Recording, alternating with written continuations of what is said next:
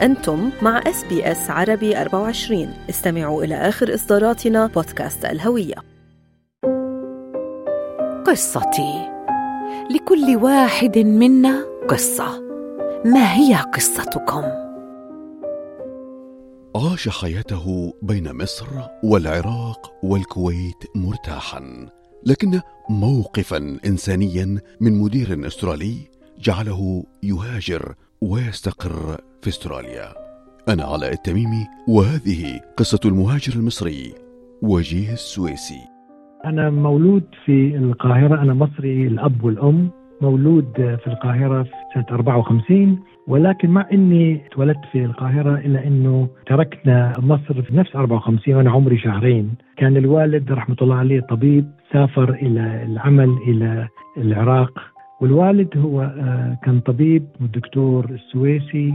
هو أول طبيب بشري في السليمانية وبعدين انتقل إلى أماكن أخرى في الحلة في قرب بغداد ومن ثم إلى البصرة. في سنة 56 آه، البصرة تبعد عن الكويت حوالي ساعتين ونص بالسيارة. كانت الكويت طالعة حديثا بالنسبة لاكتشاف النفط النفط اكتشف في بداية الخمسينات. فالوالد آه، رحمة الله عليه زار الكويت وتم هناك منحه وظيفة يمكن بظروف أحسن ويمكن يعتبر ثاني أو ثالث طبيب آه، في الكويت. ما كانش في طبعا أطباء بشريين كان في أطباء اللي هم آه، أطباء بشريين عرب. لأن كان في ال ال المستشفى الأمريكاني كان ولكن أطباء عرب كان يسبقه في طبيب مشهور سوري اسمه الطبيب الحديدي يحيى الحديدي أعتقد. ومن سنة 56 نشأت في مرحلة ابتدائية مدارس المرحلة الابتدائية والمتوسطة والثانوي والجامعة. تخرجت في سنة 76 بتخصص علم الحاسب الآلي ال computer science.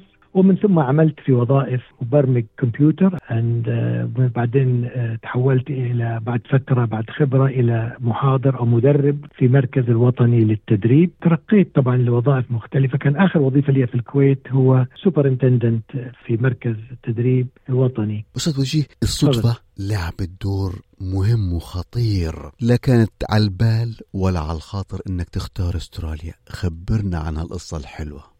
أحد الدوافع اللي فكر خلتني يعني الهجرة هو كانت الحرب العراقية الإيرانية آه، لأن الوضع كان غير مستقر فبالتالي عدم الاستقرار هناك كان أحد العناصر اللي خلتني أفكر أترك المنطقة اللي هناك، أنا كنت أثناء عملي آه، حاضر في جامعة الكويت في التعليم المستمر مساء أعطي كورس كمبيوتر اللي هو يعادله حاليا university of third age أنا كان بدرس كورس كمبيوتر وكان عندي أحد الطلبة واحد المتدربين دكتور. فأنا استغربت سألت الطبيب أنت ليه تدرس كمبيوتر؟ قال لي أنا عايز أروح كندا وعايز أفتح آه، مختبر ويكون ال printout بتاع نتائج التحاليل بالكمبيوتر. أياميها ما كانش تكون مطبوعة كانت تكون مكتوبة باليد. فهو كان متصور لما يدرس كورس الكمبيوتر هذا في التعليم المستمر في الجامعة ممكن يفتح المختبر ويكون في كمبيوتر في كندا. فسألته عن الهجرة وكذا وقال لي عن السفارة فرحت قدمت للسفارة الكندية وكانوا في حاجة ماسة إلى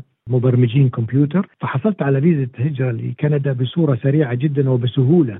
وزي ما بيقولوا المثل easy come easy go أنا يعني ما اهتميت كثير خليتها عندي الفيزا يعني كنت مبسوط صراحة في الكويت. والكويت هي بلدي الثاني لغاية ما انتهت الفيزا آه، حاولت أجددها تاني آه، رفضوا. قالوا لازم انتقلنا إلى القاهرة. فرحت إلى في زيارة كنت إلى القاهرة السفارة الكندية رحت هناك. قالوا بطلنا إحنا يعني نجددها. بالسفارة كان معايا واحد اللي جنبي واحد مصري بيلف على السفارات عمال يقدم. راح سفارة البرازيل وسفارة المكسيك والسفاره الكندية. وعم أنا رايح سفارة أستراليا. قلت له أستراليا؟ أستراليا شو تسوي أستراليا؟ أستراليا بعيدة يعني، قال لي عايز أروح أي حتة عايز أهاجر من مصر، قال لي تعال معي، رحت معاه وقدمنا في السفارة الأسترالية في اللي هي في المانيال. آه، بتقدم طلب مبدئي. تكتب فيه تخصصك وشهادتك وعمرك والإنجليزي والأولاد وكذا وبعدين بياخذوه وبعد ساعة أو ساعة ونص. يطلع يقروا الأسماء الناس اللي موافية لشروط ان يقدم طلب، فإحنا قدمنا هو كان مهندس ميكانيكي وأنا يعني باختصاص كمبيوتر. طلع الشخص حتى ما زلت أذكر اسمه اسمه أشرف الموظف السفارة.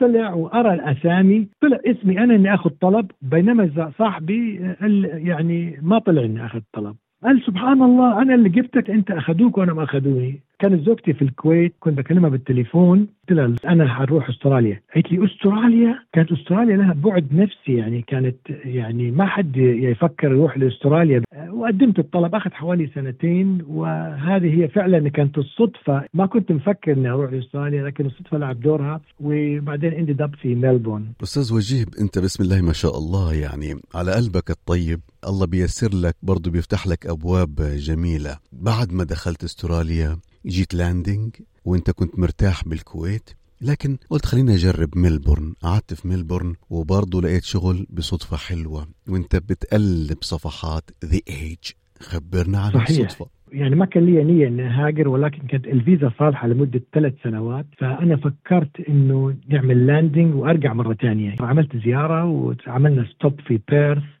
وبعدين ملبورن ففي ملبورن أنا كنت بشوف الايج فاياميها كانت تطلع on Tuesday Age وظائف الكمبيوتر وكانت أذكر تطلع حوالي 20 صفحة إعلانات. فلقيت وظيفة مطابقة تماما إلى اختصاصي. قلت خليني أشوف. دخلت ال interview أنا مو مهتم بالمرة. كنت مسافر بعدها بأسبوع راجع الكويت. في ال interview نفسها ال manager قال لي can you start Monday كان يوم الأربعاء. قلت له start Monday كيف start Monday أنا أنا متوقع إنه لسه بعد ال interview راح يكون في إجراءات ثانية وكذا. لقيته على طول أعطاني offer فاحترت صراحة. عشان الاقي لي حجة يعني اتصلت فيه ثاني يوم قلت له لا أنا مش عاجبني الراتب ما بقدر أشتغل. كان هو computer officer 4 وكانت الوظيفة في WorkCover Authority اللي هي أياميها كانت اسمها Accident Compensation Commission أو حاليا يسموها WorkCare في ال IT department قلت له لا أنا عايز أكثر من كده. قام قال لي ما بقدر أنا إلا لازم أعمل reclassification للوظيفة. فقلت له okay أنا حسب علمي بالنسبة لي في الكويت لما تعمل reclassification مثلا عايز لها مثلا سنه المو... الأوراق عشان ال reclassification قلت له أنا دلوقتي مسافر الكويت وقال لي اخذ تليفوني فتركت على كده زي اللي عملت حجة يعني وسافرت ورجعت الكويت. بعد تقريبا أسبوعين أو ثلاثة التليفون بيرن هناك وكان هو كان اسمه ديزموند هيرين. قال لي أنا ديز هيرين congratulations I managed to reclassify the job. When can you come?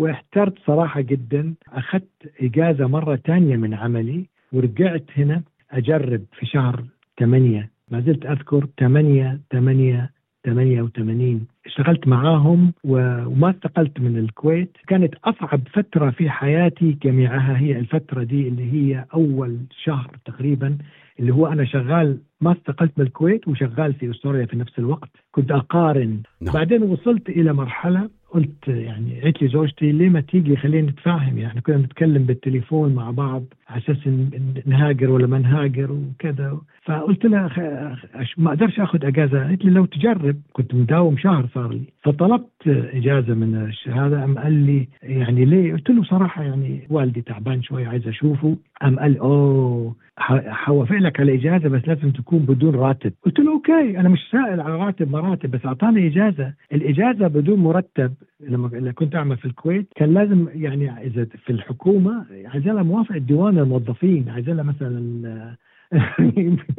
إجراء طويل جدا مش مش شخص واحد يوافق عليها. لما وافق لي على الإجازة كانت هذه هي القشة التي قسمت ظهر البعير. قلت أنا هذه البلد اللي حعيش فيها أنا وأولادي اللي فيها منطق اللي فيها احترام للإنسان اللي فيها أسلوب للتعامل صح. فبالتالي ثاني يوم الصبح رحت عنده ولغيت الإجازة، قال لي ليش؟ قلت له خلاص مش عايز أروح، لغيت الإجازة وقلت لزوجتي أنا مستقيل من الكويت وكلنا حنهاجر خلاص، واستقلت من الكويت وعشنا من يوميتها في في ميلبورن وأعتقد إني اتخذت القرار الصحيح. وميلبورن آه، صراحة أنا أقول لأي مهاجر ميلبورن من أحسن الأماكن اللي يعيش فيها في العالم. آه، وأنا أعتبر إن إحنا we are very lucky to be part of this society and to be here. أستاذ وجيه قصة ممتعة حقيقة.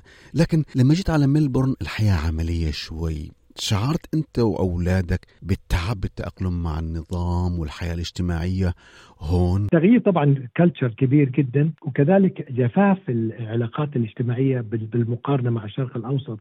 كذلك تعلم اللغة العربية بالنسبة للأولاد أحد الأشياء اللي عملتها جبت جميع كتب العربي والدين من مرحلة أولى ابتدائي لرابعة ثانوي على أساس أدرس أولادي. وعملت ابتديت أدرسهم في البيت. ما ما يعني ما مشي الموضوع. وبالتالي أنشأت أول آه، مدرسة يوم الأحد عربية في منطقة دونكاستر بمسجد. وابتدت المدرسة بسبع طلبة. أولادنا إحنا الثلاثة زائد أربعة تانيين والمدرسين كانوا بعض الأمهات يعني زوجتي وكذلك آه، اثنين ثلاثة امهات تانيين في مسجد الأمة اللي في دونكاستر. المدرسة ابتدت تكبر تكبر والناس سمعوا عنها. خلال يمكن شهر ونص تحول من سبعة إلى سبعين. بعدين قدمت اعتماد للحكومة هنا. طلبت يعني إن إحنا ناخذ تكون مدرسة لغات وأعطوني الاعتماد وأجرت سبع فصول في مدرسة دونكاستر High School and we started the Sunday Arabic School. للعلم المدرسة هذه نفسها موجودة إلى غاية الآن اللي أنشأتها في تاريخها موجودة والناظر تبع المدرسة هو زوج بنتي الكبيرة وبنتي بتدرس فيها. المدرسة لغاية الآن سموها حاليا اسمها مدرسة الثقافة العربية يعني يمكن 150 طالب. تمام. أستاذ وجيه رحلة عامرة بالتجارب والعمل كيف حياة التقاعد بين قوسين هنا في أستراليا؟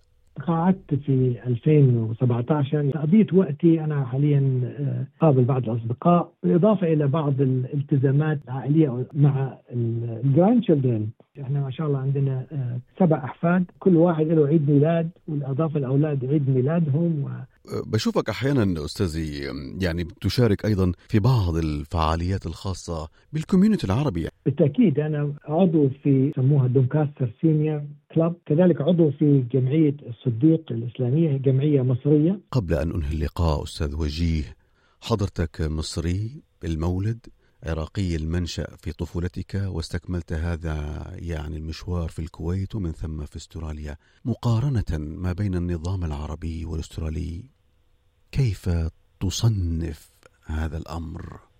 في استراليا في كثير من الإنجاز. أنا أقول لك مثلا خاصة الخدمات. كذلك حق الانتخاب ترشيح والانتخاب القوانين الأخرى اللي تتعلق بالأمور الدينية يعني مثلا البلد كلها في يكون رمضان سواء في في الكويت أو مصر أو أي دول عربية بيكون البلد كلها يعني لها طابع رمضان، بين هنا ما في حد يحس ابدا برمضان إلا داخل البيت، يعني إحنا نضطر نشغل الراديو عشان نعرف إمتى أذان المغرب، ففي اختلافات كبيرة، أعتقد اللي المهاجر هنا عنده تشالنج كبيرة إنه يحافظ على القيم والأخلاق أولادنا تكون تستمر تبع القيم العربية. نعم، الأستاذ وجيه السويسي شكرا على رحلة الذكريات وقصتك الجميلة اللي شاركنا فيها حلقة اليوم. استمعوا الآن إلى الموسم الثاني من بودكاست أستراليا بالعربي. أحدث إصدارات إس بي إس عربي 24 يأخذكم في رحلة استقرار بعض المهاجرين العرب ويشارككم بأبرز الصدمات الثقافية التي تواجههم عند وصولهم إلى أستراليا.